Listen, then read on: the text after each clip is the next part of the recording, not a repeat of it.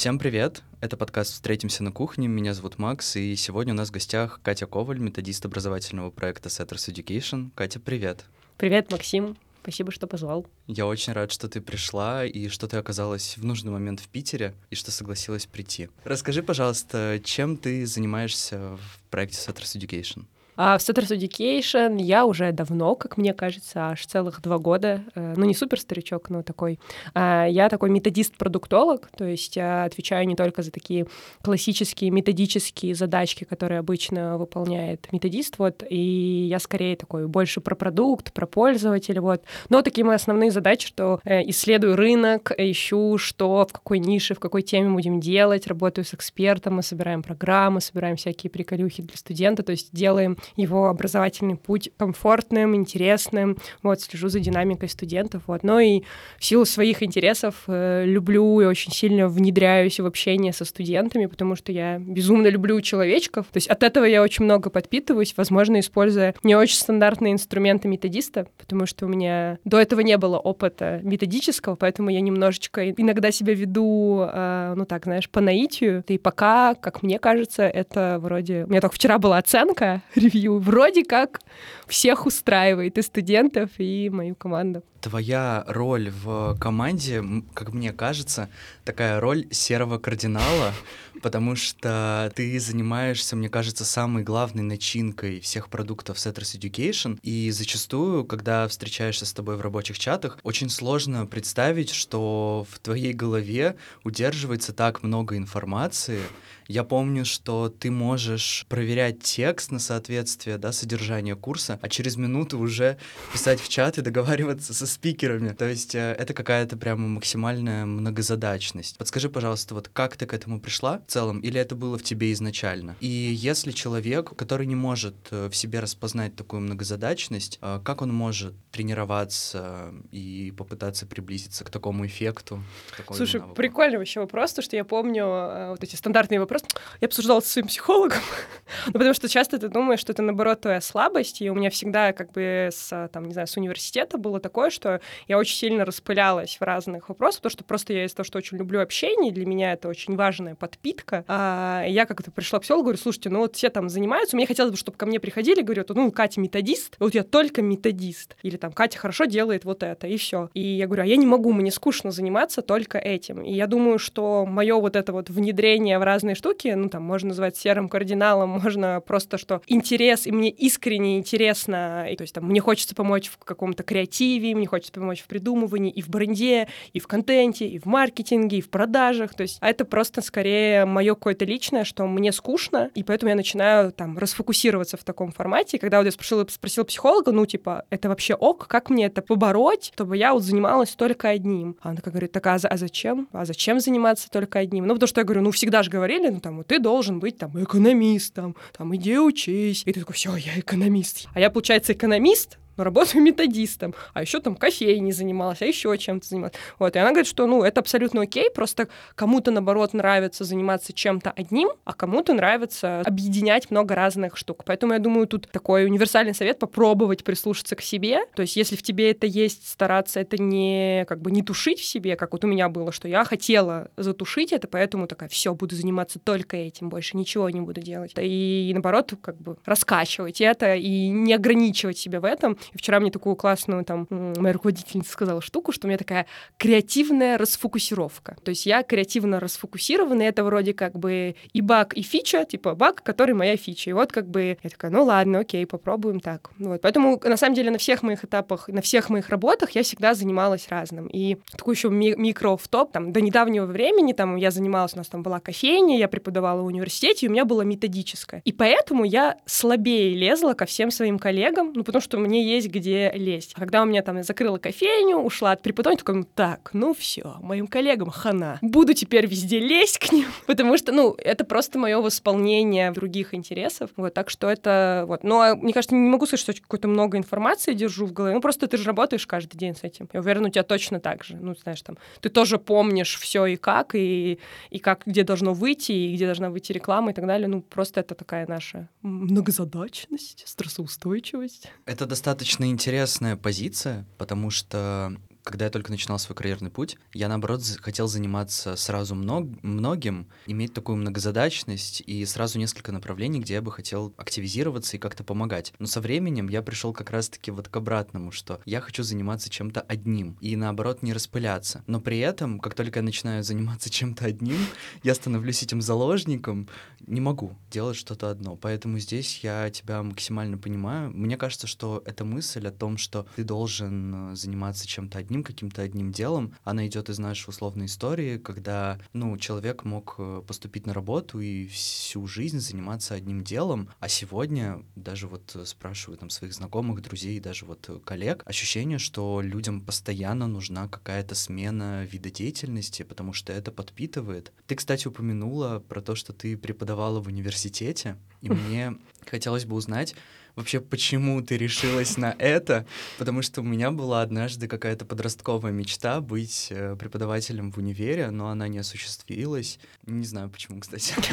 Попробуй, мне Может кажется, быть, я это окей. вернусь туда. Да. А, кстати, знаешь, еще развивая эту мысль, чуть такой микрошаг назад, знаешь, когда ты смотришь на самом деле на все свои разные задачи, то есть как бы у меня до сих пор меня все равно гложет, что если ты будешь распыляться, то ты нигде не достигнешь успеха. Но потом, когда ты смотришь на все свои занятия, они, скорее всего, связаны какой-то одной ценностью, одним подходом. То есть, например, ты там ответственный, круто делаешь контент для соцсетей, но подкаст — это тоже работа с контентом, это тоже работа на аудиторию, донесение другим способом какой-то классной информации. То есть ты, по сути, ту же самую потребность просто как будто в другой форме ее меняешь. У меня то же самое было, что я люблю общаться с людьми. Я просто с разных сторон, кофейня там было одно, там выстраивание команды, еще что-то, преподавание закрывало мою потребность в публичности и в каком-то, ну, я люблю storytell, я люблю рассказывать, мне это доставляет удовольствие.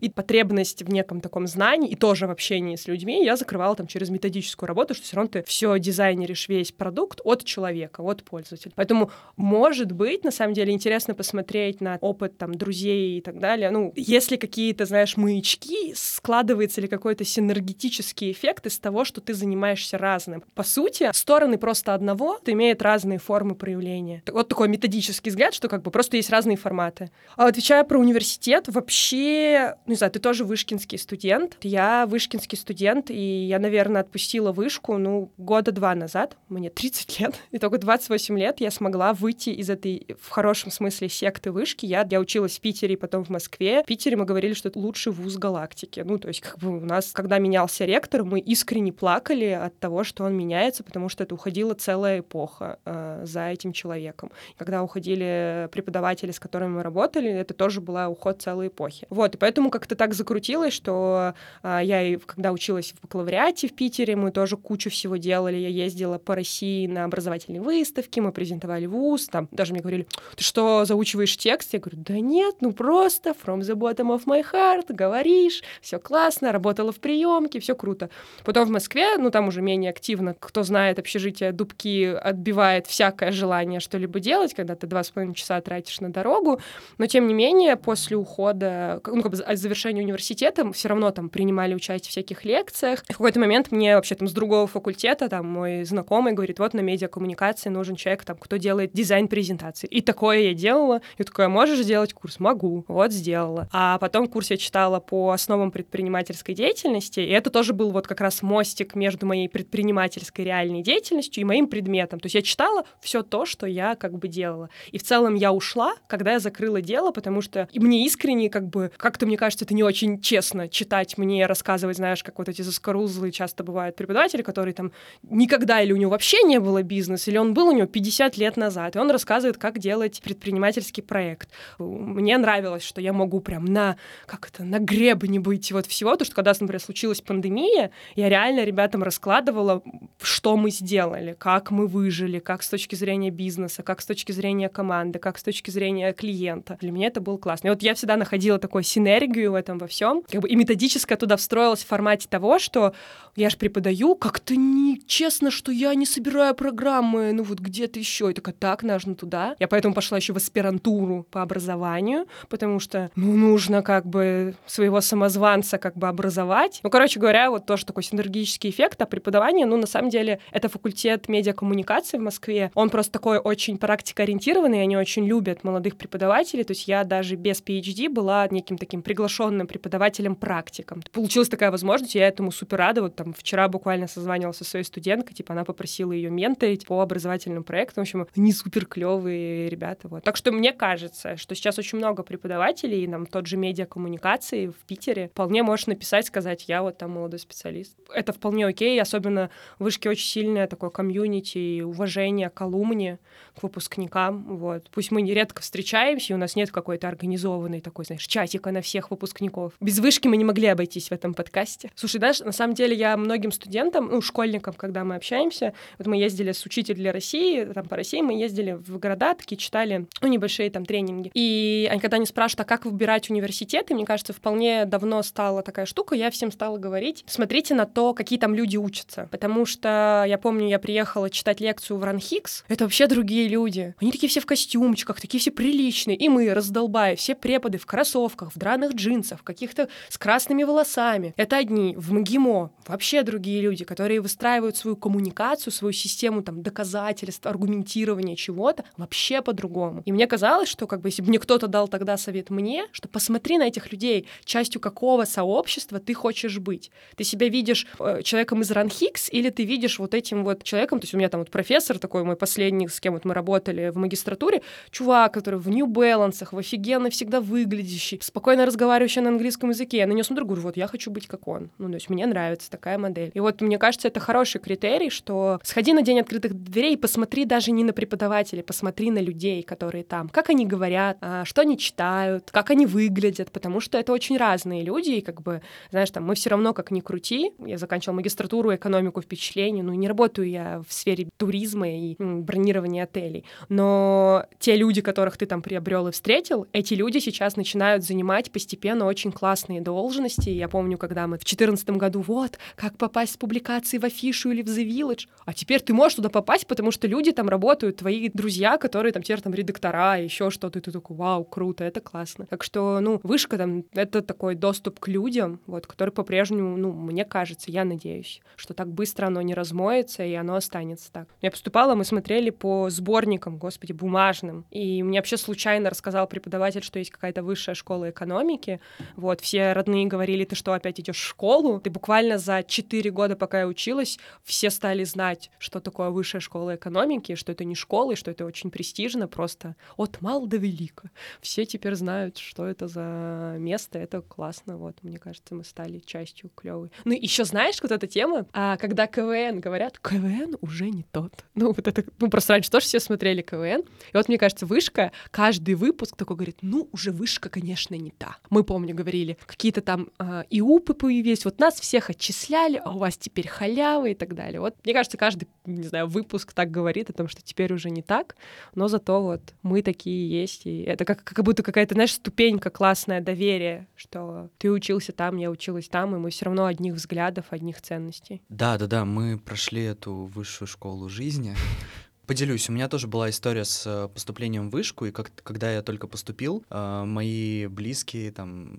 родственники, друзья, э, которые не были знакомы с высшей школой экономики, они считали, что это действительно школа, и они такие, но в названии не присутствует слово университет, значит, это не высшее учебное заведение. Ну, почему? Там уже национальный исследовательский университет, высшая школа экономики. Да, ну больше она известна как ну, во да. второй части. И действительно за 4 года вокруг полностью поменялось впечатление о заведении. Может быть, э, через мой пример или через мои истории люди начали понимать, что это действительно такой отличающийся вуз. Ну, прикинь, какая сильная работа была произведена с брендом. Ну, то есть это очень крутой пример, и вообще очень интересно посмотреть, через какие инструменты они смогли построить такой сильный бренд, потому что это произошло быстро. Естественно, вышка ну, вбахала огромное количество денег в развитие бренда, но мне кажется, еще очень сильно начали перформить выпускники, потому что все больше и больше и больше, типа, все начали рассказывать, но в целом как будто было что-то еще, возможно, например, день вышки, да, который в парке Горького проходит, ну, ни один университет такого не делал. Или, например, вышка первая начала участвовать в ВК-фесте со своим корнером. Я помню даже и во время моего обучения, то бишь три или четыре года назад на первом курсе, ребята сделали стенд, на котором наши дизайнеры из э, дизайнерского э, направления Мгм. рисовали футболки людям. И Прикольно. это был прям прорыв, потому что ты ходишь по ВК-фесту, и ты видишь, например, ну, золотое время было, да, там ты видишь корнер Lay's, Пепси, Кока-Кола, Пип, пип, да, да.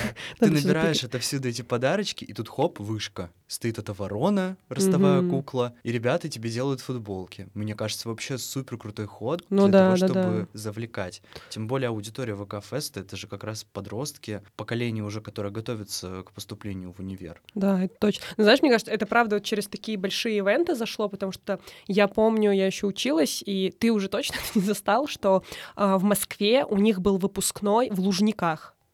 В Лужниках. Ну, типа, и там выступала Ум- Ума Турман. Потом они ушли от этого формата, но просто, на мой взгляд, это было такое, такая демонстрация масштаба, потому что я помню, после этих Лужников в Питере в мой выпуск у нас было в Манеже на набережной, то есть у вас потом, потом было в юбилейном, а у нас был манеж такой огромный, как бы, ну, холл, такой как ангар на набережной, который был полностью забрендирован, там был свой двор, посадка была не такая, как, ну, типа в зале, то есть это было очень круто, было очень масштабно, и там выпускались одновременно тоже все. И когда Лужники был заполнен тогда, ну, то есть мне кажется, это демонстрация такого масштаба огромного, потому что потом начали в клубах какие-то выпускные делать тогда, и все даже там, помню, Шохин выступал на сцене, которая была смонтирована на парковочных местах, и он такой говорит, ну, на парковке я еще не выступал. То есть, ну, мне кажется, это был этап, когда нужно было вбахать и показать, что вот, смотрите, э, вышка в Лужниках. Ой, ну да, я думаю, что ВК-фест тоже круто, но вообще вот это такое внедрение постепенно везде, и там те карьерные дни, которые происходили в вышке, это тоже там какое-то супер масштабное. Не, огромная работа, мне кажется, надо еще прям так вот даже покопаться, интересно посмотреть, что было для этого сделано, потому что, знаешь, потом начали еще говорить такие, ну вот бренд раскрутили, а образование стало хуже. Вот мне Ну, интересно. тут не соглашусь, потому что даже во время моего обучения к нам приходило очень много преподавателей из других университетов, то есть они М. переходили на работу к нам. Опять же, я учился, конечно, уже в такое нестабильное время. Последние два курса я доучивался в ситуации коронавируса, но все равно у нас, я учился на филологии, и у нас преподавали профессоры из э, Штатов, из Европы. Это были как русскоязычные, так и англоязычные преподаватели. А, Сомнений в том, что образование получается хорошее, их вообще не было. А, Сейчас не знаю, какая ситуация, к сожалению, к сожалению. Но да, и мне кажется, ты знаешь, э, этот тезис говорят из-за, может быть, какой-то зависти.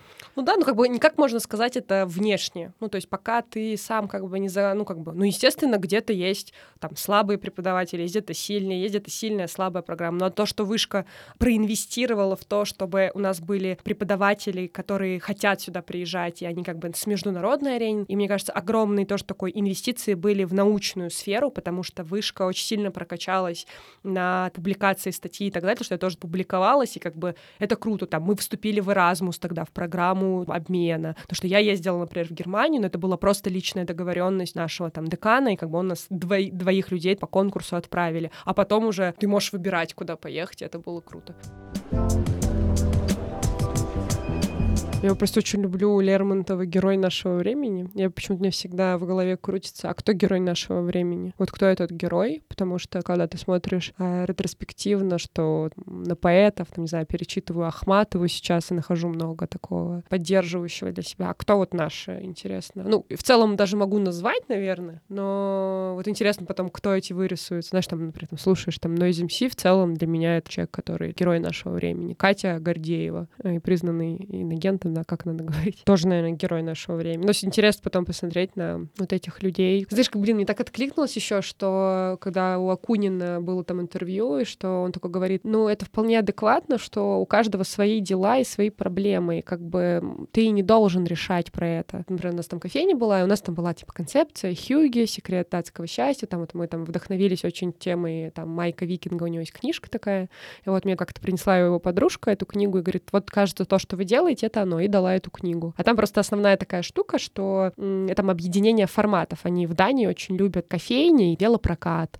прачечная и кофейня там. Ну, то есть какие-то такие штуки. А у нас как раз была кофейня, плюс коворкинг, плюс типа ти, как бы площадка, как и выставочный, все что угодно. И потом мы решили, что там вторую кофейню сделаем такую. Это просто к чему, что Дания, вообще скандинавские страны, там сейчас Финляндия последние года становится первой по уровню жизни и по уровню счастья. И вообще вот этот институт счастья, он изучает счастье. Я там активно смотрела, думаю, если там что-нибудь, какая-нибудь работа интересная. Так вот, там, ну, типа, основа этого, возвращаемся к пирамиде Маслоу, что Хьюги — это ощущение чувства безопасности. И эта безопасность, как бы, которая обеспечивается на уровне как и страновом, в том плане, что, понятно, есть прям физическая безопасность, а это безопасность в плане, что ты знаешь, что завтра будет. И вот, типа, скандинавские страны отличаются тем, что у них действительно они не заботятся как бы об этом, потому что у них это все окей с этим. В той же Дании, там вот Майк Викинг, он на самом деле его можно посмотреть на TED Talks выступление, он выступает про суицид, потому что в Дании один из самых высоких уровней суицида, потому что их уровень а, тревожности и обеспокоенности, они не беспокоятся о том, на что они будут жить. Они, например, расстраиваются, что не достали какую-то дизайнерскую лампу и могут как бы это.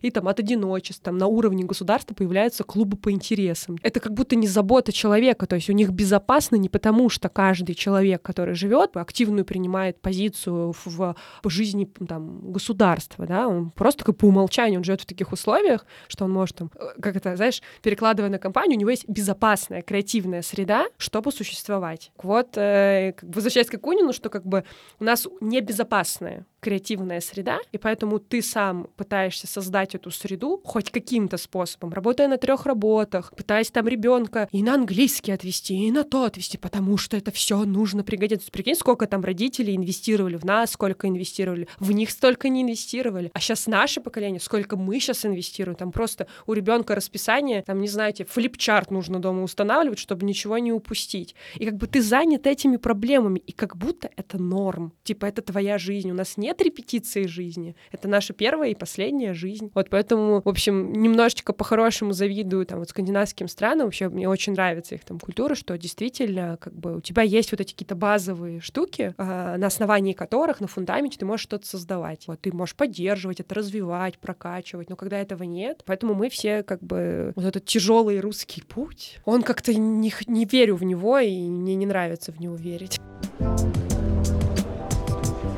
Давай поговорим про твой переход от предпринимательской сферы к сфере методической. Я понимаю, что наверняка корни растут еще из преподавательской деятельности. Ты, наверное, поэтому захотела. Но вот расскажи, пожалуйста, поподробнее. Вообще, в целом, давай начнем с самого начала. Давай. Почему вы решили открыть кофейню? Зачем?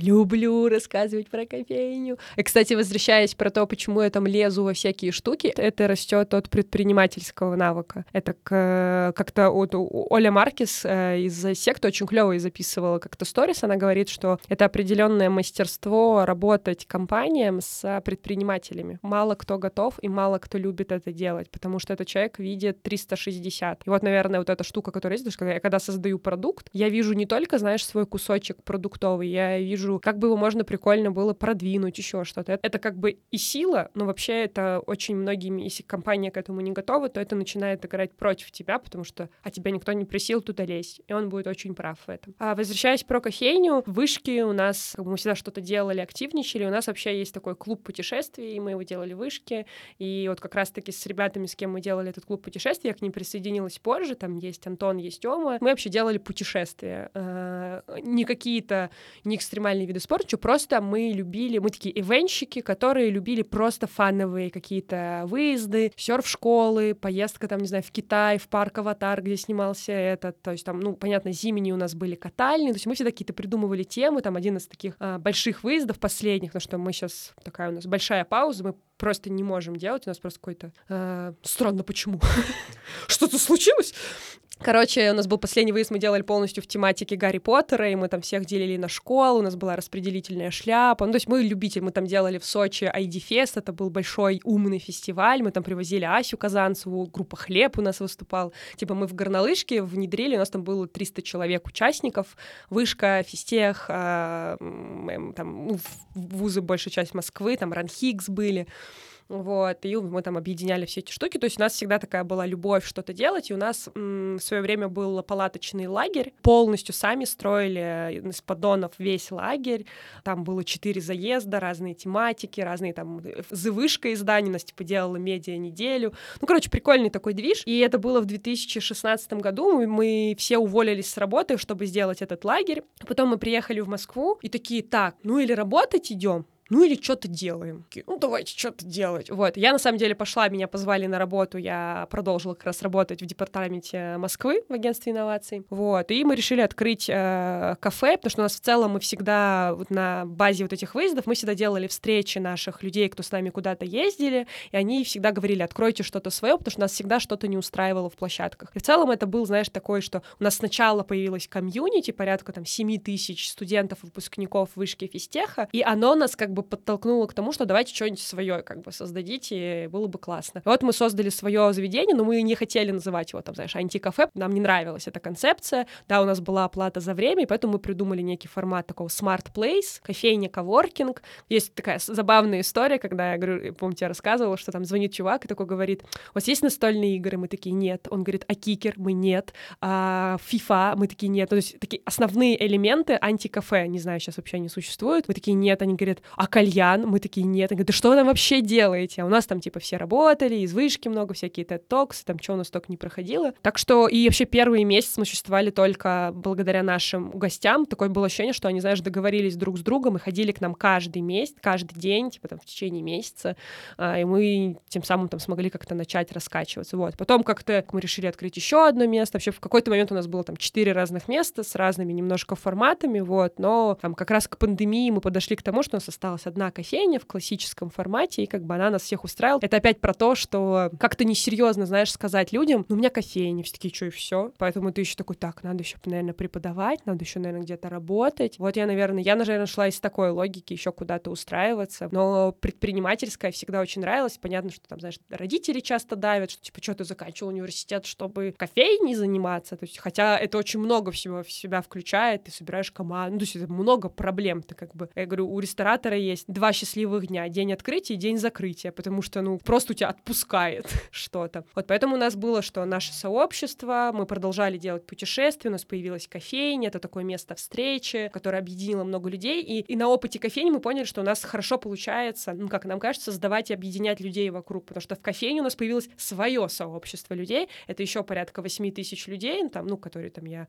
сужу там по Инстаграму, кто там очень активен, кто очень включен, и там, когда была пандемия, нам просто надонатили деньги, что мы не уволили команду, что мы смогли сохранить кофейню, то есть для нас это было очень важно. А, мы там пересматривали видос после закрытия, когда все плакали, у нас там вообще... Вот, так что и, наверное, то, что я пошла еще куда-то, это было... То есть меня позвали преподавать, потому что была кофейня, был опыт, то есть это вытекло оттуда. На самом деле у меня произошло в какой-то момент открытие, что, оказывается, на работе в образовании можно зарабатывать деньги. Я просто всегда это делала с таком, знаешь, что как бы почти бесплатно. В или... академическом таком Да, стиле. да, да. То есть как бы ты, ну, ты не привык к тому, что там у тебя какая-то может быть зарплата за это. Ну, ты просто шеришь знания, и как бы это окей. А тут оказывается, о, прикольно, можно посмотреть на эту сферу. Я поняла, что, блин, что же я в магистратуру не пошла учиться там на образование, на там психологию образования, еще что-то, просто вообще изучить педагогику и андрогогику. Но окей, рада, что я нашла себя в этой сфере, вот. Но оно такое все вытекло так случайно, потому что я везде, знаешь, я работала в фонде, мы запускали курс, там ездили ездили по России, его внедряли. То есть всегда я была где-то на стыке с образованием, то там хакатоны, то акселераторы, то еще что-то. И такая, ну ладно, все, сдалась, и типа пошла, и вообще точно хочу остаться в этой сфере, потому что мне очень это нравится. А еще, кстати,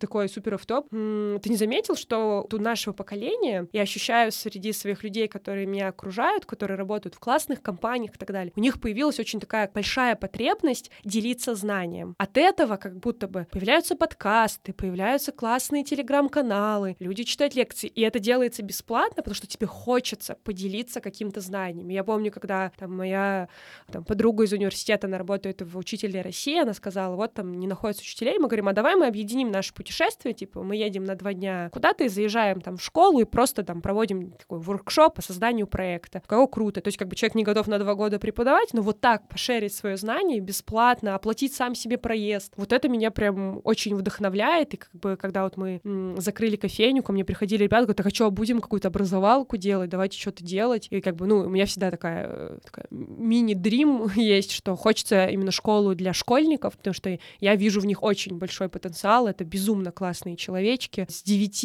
лет это просто кладезь, это такие креаторы. Ну вот, в общем, я супер ими заряжена, хочется какую-то... Просто сейчас как-то все притормознулось, что как будто бы не до предпринимательства сейчас школьникам по России. Ну вот, но в целом это прям такая штука. Не знаю, удалось ли передать, но вот какой-то такой цикл произошел, и, и честно, меня вот эта моя предпринимательская штука, она меня вообще не отпускает, и она, меня иногда, она мне иногда мешает, потому что, ну, я ле лезу просто потому что такая, ну, я же знаю, я же могу подсказать, пожалуйста, вот. И даже я пошла в аспирантуру, у меня тема была про внутренних предпринимателей, что люди, типа сейчас в компаниях же очень активно развивается хибрид типа стартап. Это формат, когда внутри корпорации создается среда и создаются целые компашки внутренние стартапы. То есть ты находишься типа в безопасной среде в виде, там, ты имеешь зарплату, офис и так далее, тебе не нужно привлекать раунд инвестиций, но ты типа в атмосфере стартапа, ты что-то пилишь, что-то делаешь, все делают все, и, в общем, это классный момент. В общем, это тоже про это сейчас активно говорят, и говорят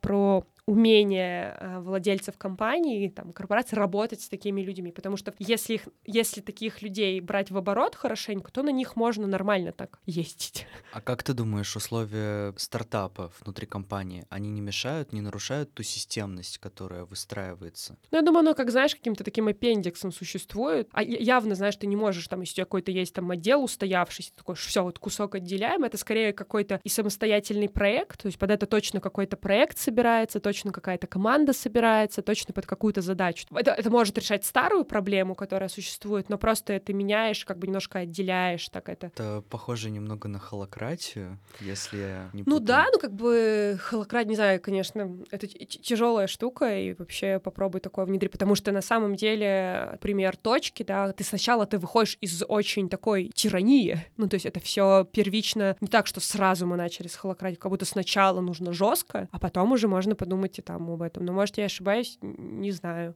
А еще, кстати, прикольная штука, которая меня, ну, вдохновляет. Не знаю, ты читал книжку э, Тони Шейн «Доставляя счастье»? Вообще супер рекомендую прочитать эту книгу. Она про компанию Запас. Компания Запас, э, ее купил свой потом компания Amazon. Это была компания, которая доставляла обувь. И Тони Шейн там вообще очень классную штуку, которую я везде там пользовала. Он рассказывал, наверное, такой был один из первых чуваков, который говорил про вау-эффект. Он в него включал следующую штуку, ну, как будто это превосхождение ожиданий. И как-то всегда привычно, что превосходить ожидания нужно только у своего клиента, покупателя, там, как угодно. А он говорил, что мы хотим, и мы вызываем, и он рассказывал, как устроена их компания, вау-эффект у всех стейкхолдеров, у своей команды, у своих поставщиков, у своих партнеров и так далее. То есть это очень классная такая модель, когда, ну, то есть это особенно там, ну, на рынке торговли, да, там, Яком сейчас, то есть понятно, что а, люди пытаются выпытать там самую низкую цену, им абсолютно все равно, как бы ты работаешь так, как будто больше никогда в жизни не будешь будешь с этими поставщиками работать. А он как бы про то, что с ними тоже можно человечно, тоже можно нормально и открыто, и это тоже дает свои плоды. И вот он нам в этой книге как бы рассказывает много вот этих каких-то таких элементов, то есть это было их такой культурой. Понятно, в, пер- в первую очередь это очень ярко проявлялось в доставке, например, они там, мы доставим обувь, доставим там такого-то числа, привозили на три дня раньше, и понятно, у человека это вызывало вау, круто, вот, но они точно так же это делали, и там отдел продаж так выстраивали, и все такие штуки. В общем, очень рекомендую эту книгу, она какая-то такая, она немножко старая уже, но в целом все равно до сих пор актуальна вот эта штука, мне кажется. Потому что в целом в России, ну, как бы, знаешь, есть развитие определенного рынка, то есть а у тебя есть сначала продукт, потом у тебя появился сервис, а после этого у тебя уже появилась вот эта эмоция, впечатление. И вот как будто такая культура вот этого развития, и вообще в России немножечко отстает тем, что у нас до сих пор какая-то парадигма покупатель всегда прав. Это абсолютно нормально, что как бы ты существуешь на равных. Поставщик-продавец э, производитель-там продавец, да, он создает этот рынок, он может создавать какие-то свои правила, и это абсолютно окей воспитывать рынок, говорить, что там, ну это будет вот так вот, и как бы ты объясняешь, ну понятно, что как бы у всего этого есть какие-то границы,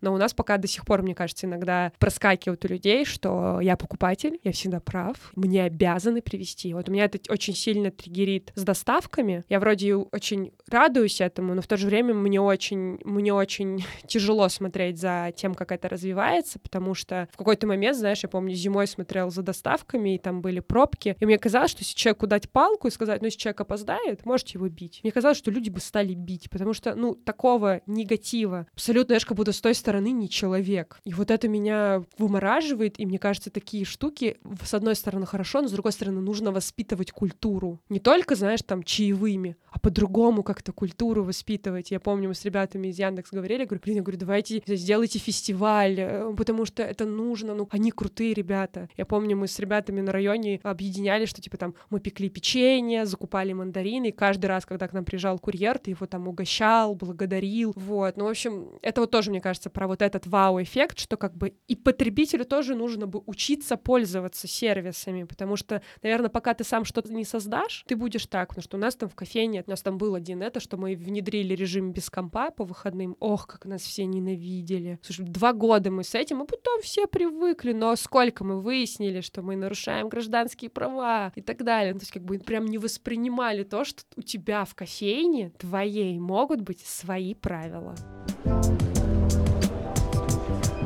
Слушай, правда, я помню много интересных примеров, которые обычно выплывают перед Новым годом или какими-то важными там датами. Истории, связанные с курьерами. Как mm-hmm. сервисы доставки пытаются вот показать э, и изменить отношение к этим ребятам, потому что они действительно классные, они делают очень тяжелую для многих из нас работу. Что касается как раз-таки такого отношения, мы с тобой работаем в образовательном проекте, и ты уже работаешь прямо несколько лет, я только недавно начал, но в целом в digital, если сужать до теха, в котором мы работаем, как тебе кажется, за последние годы случилось ли смещение фокуса с чисто какого-то руководства менеджерского, там такого линейного, на эмоции и чувства людей? Ведь мы на многих наших курсах пытаемся научить людей на том же креативном лидерстве, например, да, угу. пытаемся научить людей э, распознавать э, внутреннюю составляющую сотрудников и перейти просто от постановки ТЗ к какому-то вдохновению. Вот как тебе кажется, это действительно есть такой тренд? С точки зрения трендов обучения вообще лидеров, какие-то там руководящие позиции, еще что-то, там вообще как бы там делали исследование Сколково, что все больше внедряются каких-то коучинговых подходов, потому что уже просто на таких каких-то базовых подходах, то есть ты не прокатишь, то есть человеку уже этого недостаточно, а, ему нужно на другом уровне там как-то это внедрять очень аккуратно, а, это очень интересно, потому что ты начинаешь использовать какие-то коучинговые подходы, ты еще не коуч, но уже какие-то штуки типа powerful questions, а, deep listening, еще что-то, то есть ты как-то начинаешь потихоньку это использовать. Вот, мне кажется, да, ну и знаешь, как бы в какой-то момент все там, типа, вот мы делаем образовательные проекты, там, ну, все равно там есть обучение детей, да, педагогика, есть андрогогика, обучение взрослых людей. Это очень разные науки, потому что взрослые люди учатся по-другому. Там, на примере нас мы там все активнее начинаем продвигать, что мы там прям на первых лекциях людям рассказываем, что это двухсторонняя ответственность, что оказывается не покупатель всегда прав, что, ну, типа, я заплатил, учите меня. Нет, ты выходишь в равную позицию, что ты взрослый человек, мы взрослые люди мы тебе попробуем обучить, сделаем все возможное, но если ты не сделаешь шаг, то как бы это не произойдет. И, возможно, кстати, это вот пандемия, а Б — это то, что стали понимать, а что-то не работает. Я купил курс, он у меня лежит на почте, а умнее я не стал. Какой-то подвох в этом и начинают, типа, такие, так, ну, наверное, нужно какое-то там другое обучение найти, пробуешь еще что-то. Вот, поэтому, мне кажется, начинает просыпаться, и как бы ты начинаешь, как бы, и школы начинают объяснять, что, как бы, ну, если ты не будешь включаться, ничего не, по не получится. А дальше рождается следующий шаг. Ты как взрослый человек, я не знаю, как ты учишь. Я вот, например, Максим, не знаю, как ты хочешь учиться. Вот как тебе подходит? Чтобы я тебе лекцию читала одна, или чтобы ты в группе работал, или чтобы у тебя была креативная сессия, ты решил кейсик и смог бы сам выйти выйти на решение. А может тебе окей смотреть записи, а может тебе окей книжку почитать. И, к сожалению, кроме самого человека, если он не попробует разное, он не узнает как. Вот, поэтому очень часто, как бы, почему у тебя там есть негативные отзывы, что, ну, кому-то зашло, а кому-то не нужно это. В общем, это интересно, и мне кажется, да, и, и меня на самом деле радует, что, ну, мне кажется, когда это касается таких трепетных материй, а все таки образование, обучение людей, это, ну, это правда трепетные штуки, ну, как бы мы создаем там новые нейронки, еще что-то, ты начинаешь учиться друг об друга, поэтому забывать про вот это эмоциональный интеллект — Вот он, наверное, начал у всех как бы... Все о нем вспомнили. И слава богу, что о нем вспомнили, потому что он сейчас начинает активно. Но вообще я жду, что, знаешь, такой должен произойти какой-то новый виток, потому что он уже сейчас был, такая произошла трансформация после пандемии, да, что мы как-то немножко переосмыслили подходы в онлайне, расширили этот спектр взаимодействия с пользователем, расширили вот эту образовательную среду, его путь, пытаемся сделать его все комфортнее, все интереснее, и еще и разные игроки на рынок заходят, которые помогают этими штуками, типа там одни там каких-то клевых ботов делают, другие какую-то платформу интерактивную делают, ну короче, в общем, да, и мне кажется, рынок явно показывает, что это правда, то есть это даже не сигнал о тренде, это прям тренд, который вот идет сейчас, и хочется уже чего-то другого даже, хочется какие-то пробовать другие штуки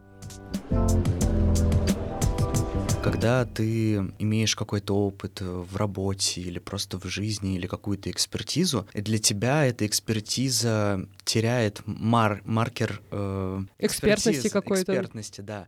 И как раз-таки и нужно делиться этими знаниями, которые для тебя уже стали базой, а для кого-то могут стать открытием, потому что ты и дальше будешь жить с этими знаниями, ты в них потеряешь какую-то ценность через какое-то время, ну или просто там даже забудешь, там, угу. потому что начнешь применять постоянно. А для кого-то это может быть открытием, и мне кажется, это такое удовольствие для человека открывать какую-то новую тему. Ну и как будто это подход. знание становится живым, да. знаешь? Вот, э, знаешь, такая штука у стартапов, очень многие ребята, ну там вообще стартап, у них есть такая так, галлюцинация, это часто называют, что если я буду рассказывать про свою идею, сто процентов украдут, уведут, и никогда, она же гениальная, она же нужна всем. А на самом деле нужно рассказывать. Нужно рассказывать, оббивать эту идею обо всех, потому что она тогда наполняется смыслами, ты ее проверяешь, ну, по сути, в этот момент. И мне кажется, то же самое знанием, что как бы пока ты его там закрываешь каким-то семью дверями, оно протухает, никому не нужным становится. Ты как-то, видишь, как-то классно получилось, что у нас еще и ты прям ощущаешь в этом потребность такую, что хочу поделиться делиться знанием. То есть, например, там ребята, которые делают там кружок, да,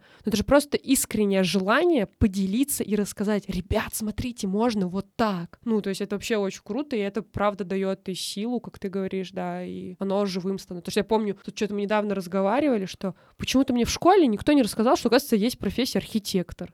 Вот я, я даже вообще даже не знала, что такое есть. У меня был экономист и логист, потому что это то, что мне говорила мама, и то, что говорил учитель по обществознанию. А остальные профессии, журналист, у нас вообще у нас просто не было, ну, не существовали эти профессии. Вот, если бы кто-то пришел и рассказал, что, смотрите, можно журналистикой заниматься, можно архитектором быть, оказывается, можно мосты строить. Такой, вау, круто. В общем, это вот про шеринг знаний, про обмен его. Вот, а еще, знаешь, мне кажется, что тоже на это влияет про тот объем информации, информации, который у нас сейчас есть, его настолько много, и, конечно, классно, что если ты смог обработать какую-то информацию, нашел в ней какой-то особый смысл, какое-то применение, и ты этим поделишься, тебе все скажут спасибо, что поделился, не придется там перелопачивать огромное количество чего-то. В целом, как бы на самом деле, мне кажется, такая благая цель курсов — это то, что есть эксперт, вот у нас, например, есть там Антон Аверьянов, просто кладезь, не знаю, как в его голове умещается столько информации, но этот человек прочитал столько, что я, скорее всего, уже не успею столько прочитать. Поэтому я иду на курс, и он как бы мне в сжатом виде, в адаптированном, в применимом уже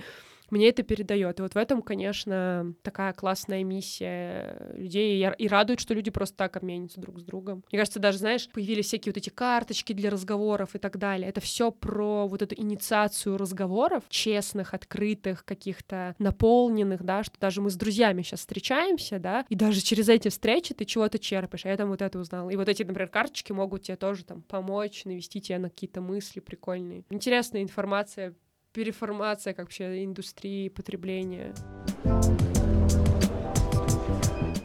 твоей работе важен ли навык визионерства? Ну, именно как методиста, наверное. Ну, да нет, ну, мне кажется, везде важно, на самом деле. Я только хотела сказать, знаешь, что э, если сравнить рынок от теха в России и там смотришь то, что делают э, в мире, мы на самом деле очень крутые, прокачанные. Ну, то есть ты прям можешь прочитать по почерку, это сделали ребята из России или нет. Как бы мы сильно прокачаны в этим. Но даже тебе, как методисту, находить новые подходы к кураторам, находить новые форматы для программы, находить новый, ну, те, тот же самый самый рандом кофе, который вы подключаете. Да слушай, да, точно. Мне кажется, вообще в любой, на любой позиции это как будто бы просто сторона проактивной позиции на любой там должности, задач, которые ты выполняешь. Конечно, это классно, когда ты уходишь, смотришь, что происходит на рынке, приносишь это, пытаешься адаптировать и так далее. То есть, и опять же, там в наших проектах это очень приветствуется, потому что ты что-то новое, классное придумал, принес, и это прям супер клево, и это можно попробовать, протестировать. А, да, так что я думаю, что да, просто иногда, к сожалению, не хватает на это времени, то, что ты такой часто проваливаешься в операционку, когда ты там, у тебя высвобождается время, вот это почитать, посмотреть, увидеть, пройти самому курсы. Потому что часто бывает, что вот сам работаешь в образовательном проекте. Как давно я, например, проходила курс? Ну, я тебе скажу, что два года я не проходила никакие курсы, вот, потому что просто нет времени и так далее. А это плохо. Ну, как бы хорошо посмотреть, как бы, что, как происходит, что... А, нет, я вру, вот синхронизацию проходила. Да, это классно, и это хорошо качать эту мышцу такой насмотренности, работы с трендами, прокачки еще, и когда ты хорошо обладаешь навыками такого сторитейла, ты еще можешь продать своим коллегам. Это что же важная составляющая, кстати, вот там даже бренда, что вот это внутреннее донесение до всей команды этого. То есть у нас, когда, например,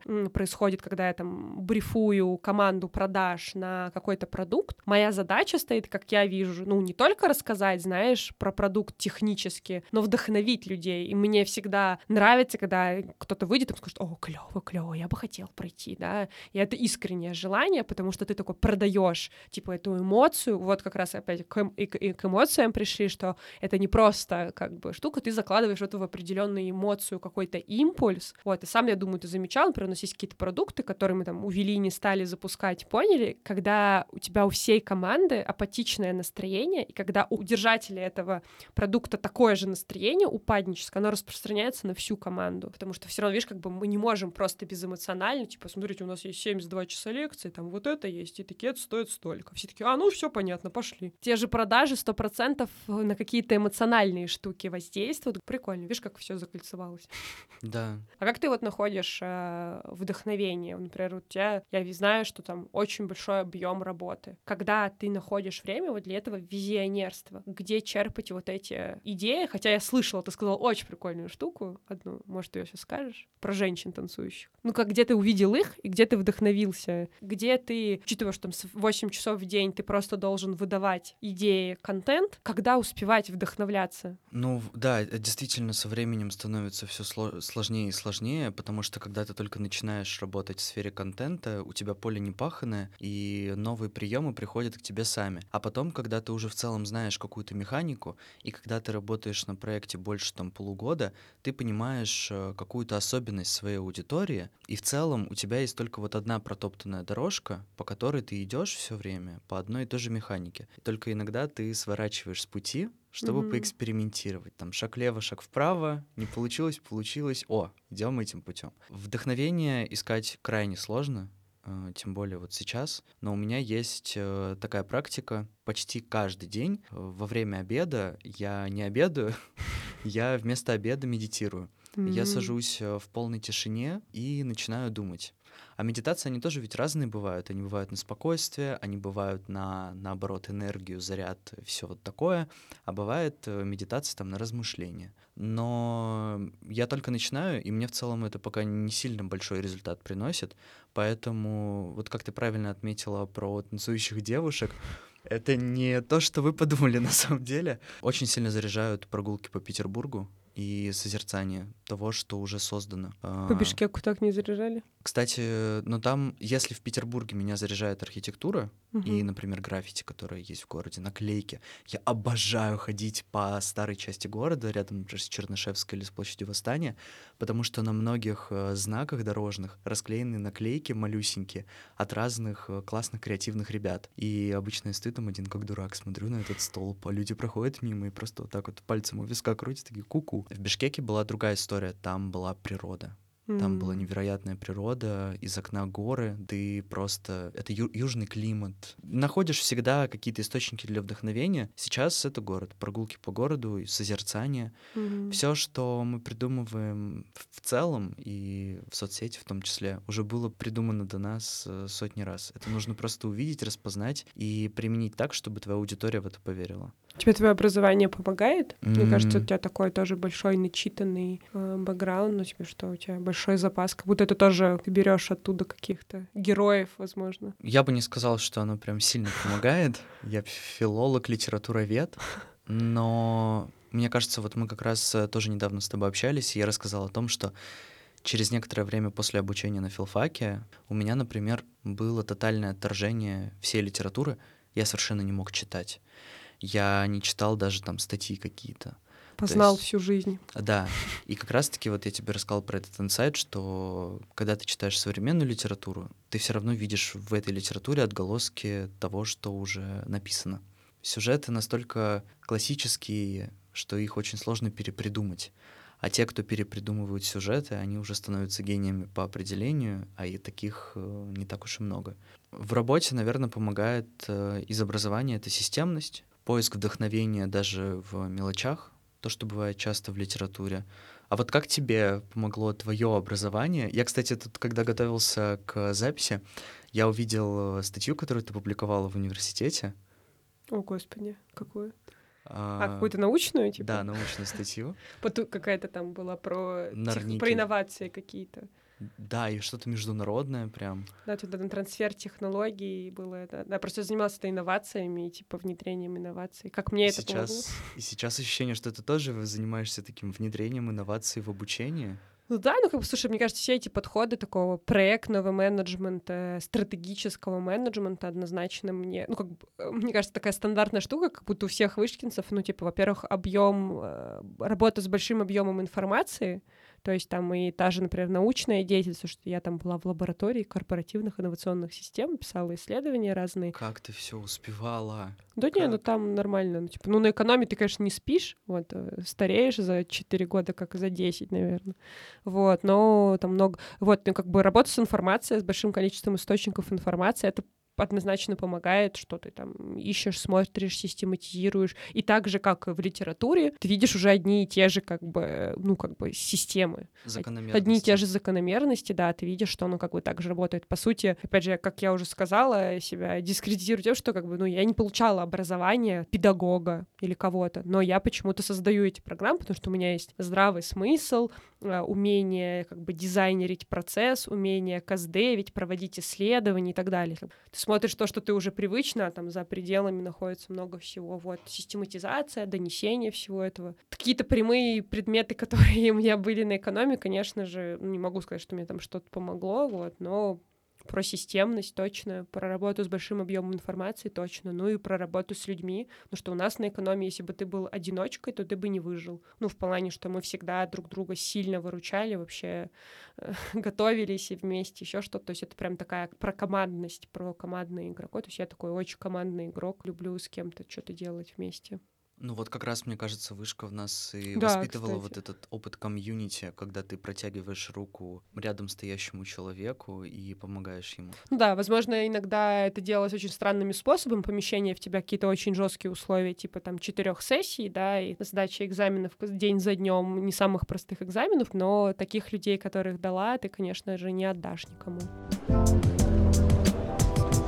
Каждый курс, который я делала, я в него и погружена, и мне не нужно так много времени, чтобы там сильно разобраться. Вот, то есть я в целом, подготовив все это, я уже начинаю разбираться. Креативное лидерство, то, что мы его долго создавали, то я вообще в целом там и прочитала все книжки, которые можно было там прочитать, и посмотрела все, что можно было посмотреть. Вот, поэтому ты уже такой в конце, ну, я в целом шарю.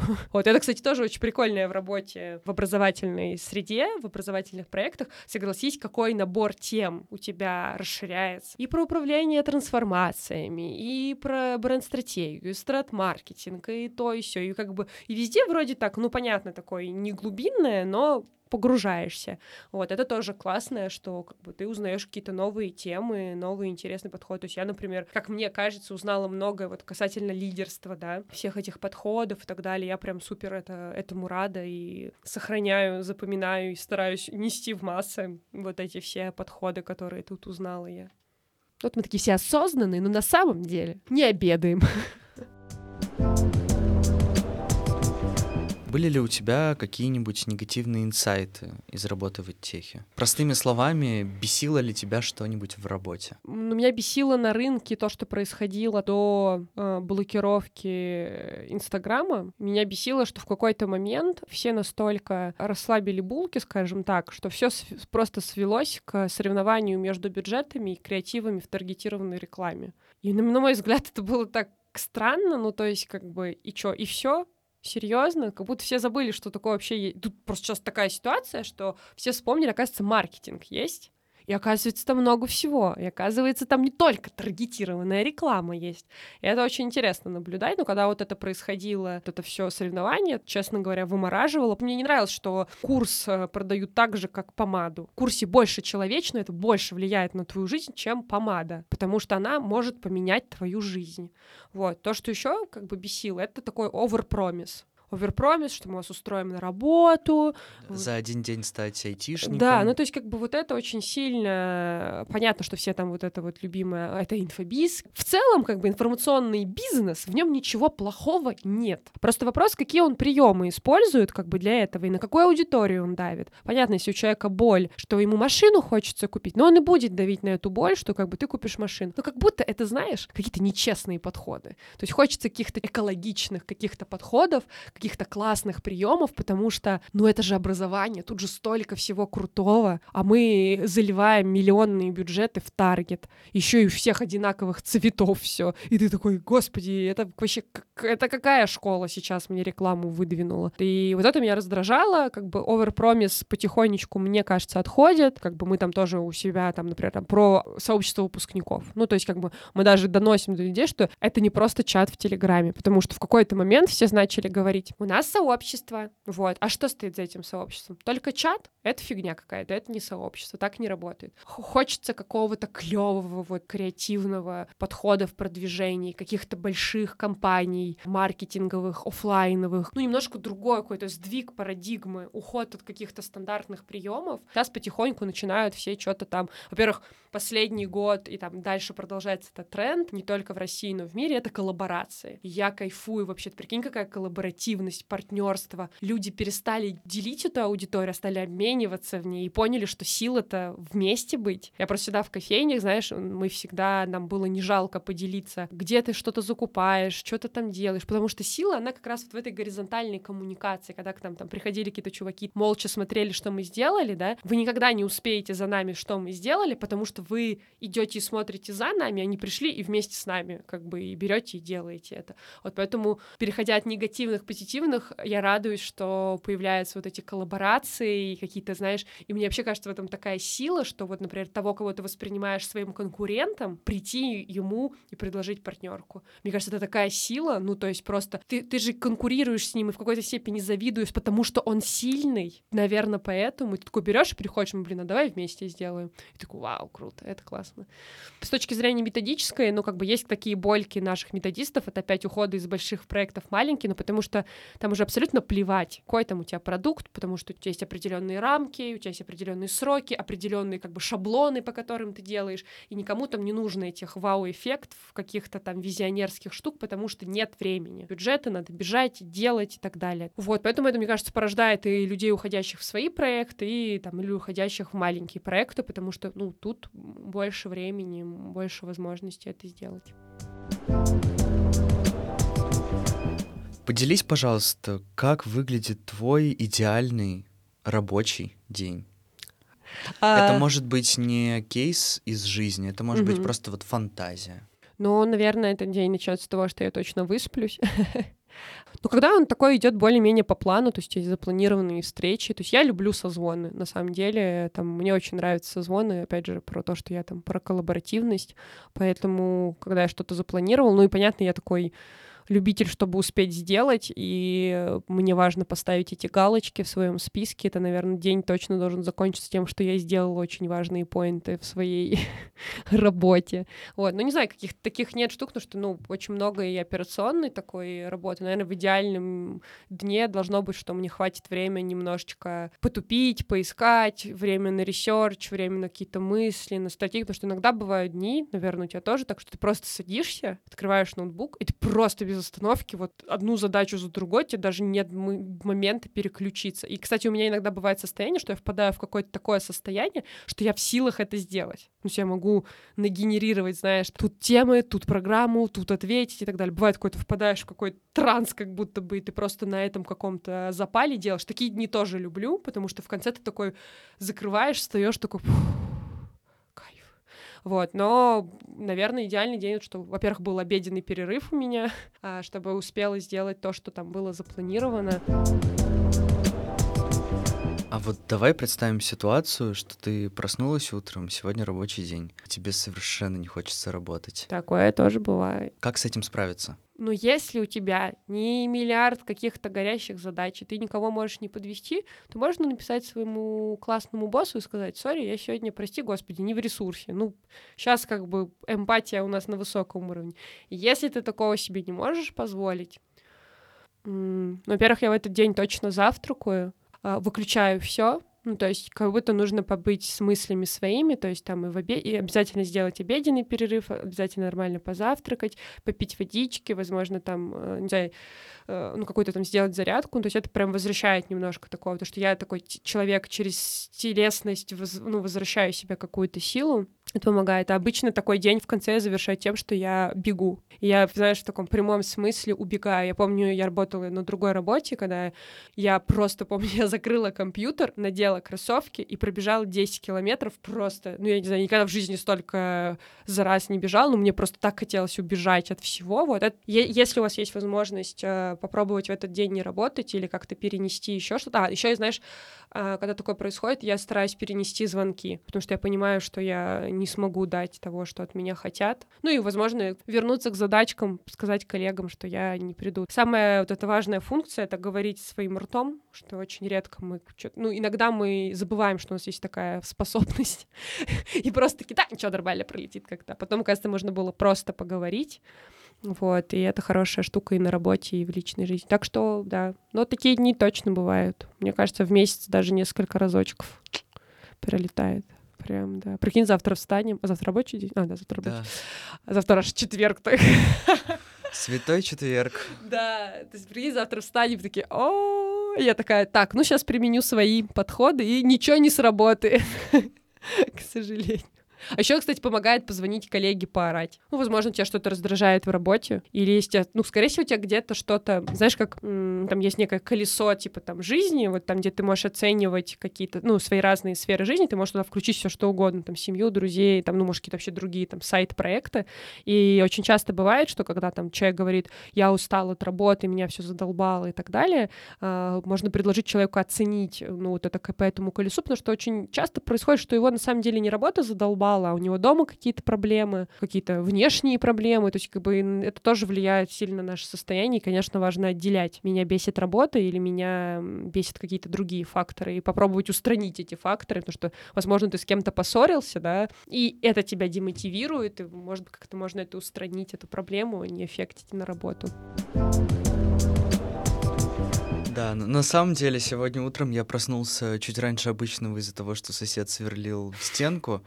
И первую половину дня я провел на негативные эмоции, например. Слушай, у меня вчера тоже так было. У меня был негативный разговор по телефону, и все, у меня просто весь день был такой на взводе, и я на всех бесилась, не знала, что поделать с этим, потому что ты уже в рабочем дне, и уже тебе не выпасть оттуда. Вот, ну это, конечно...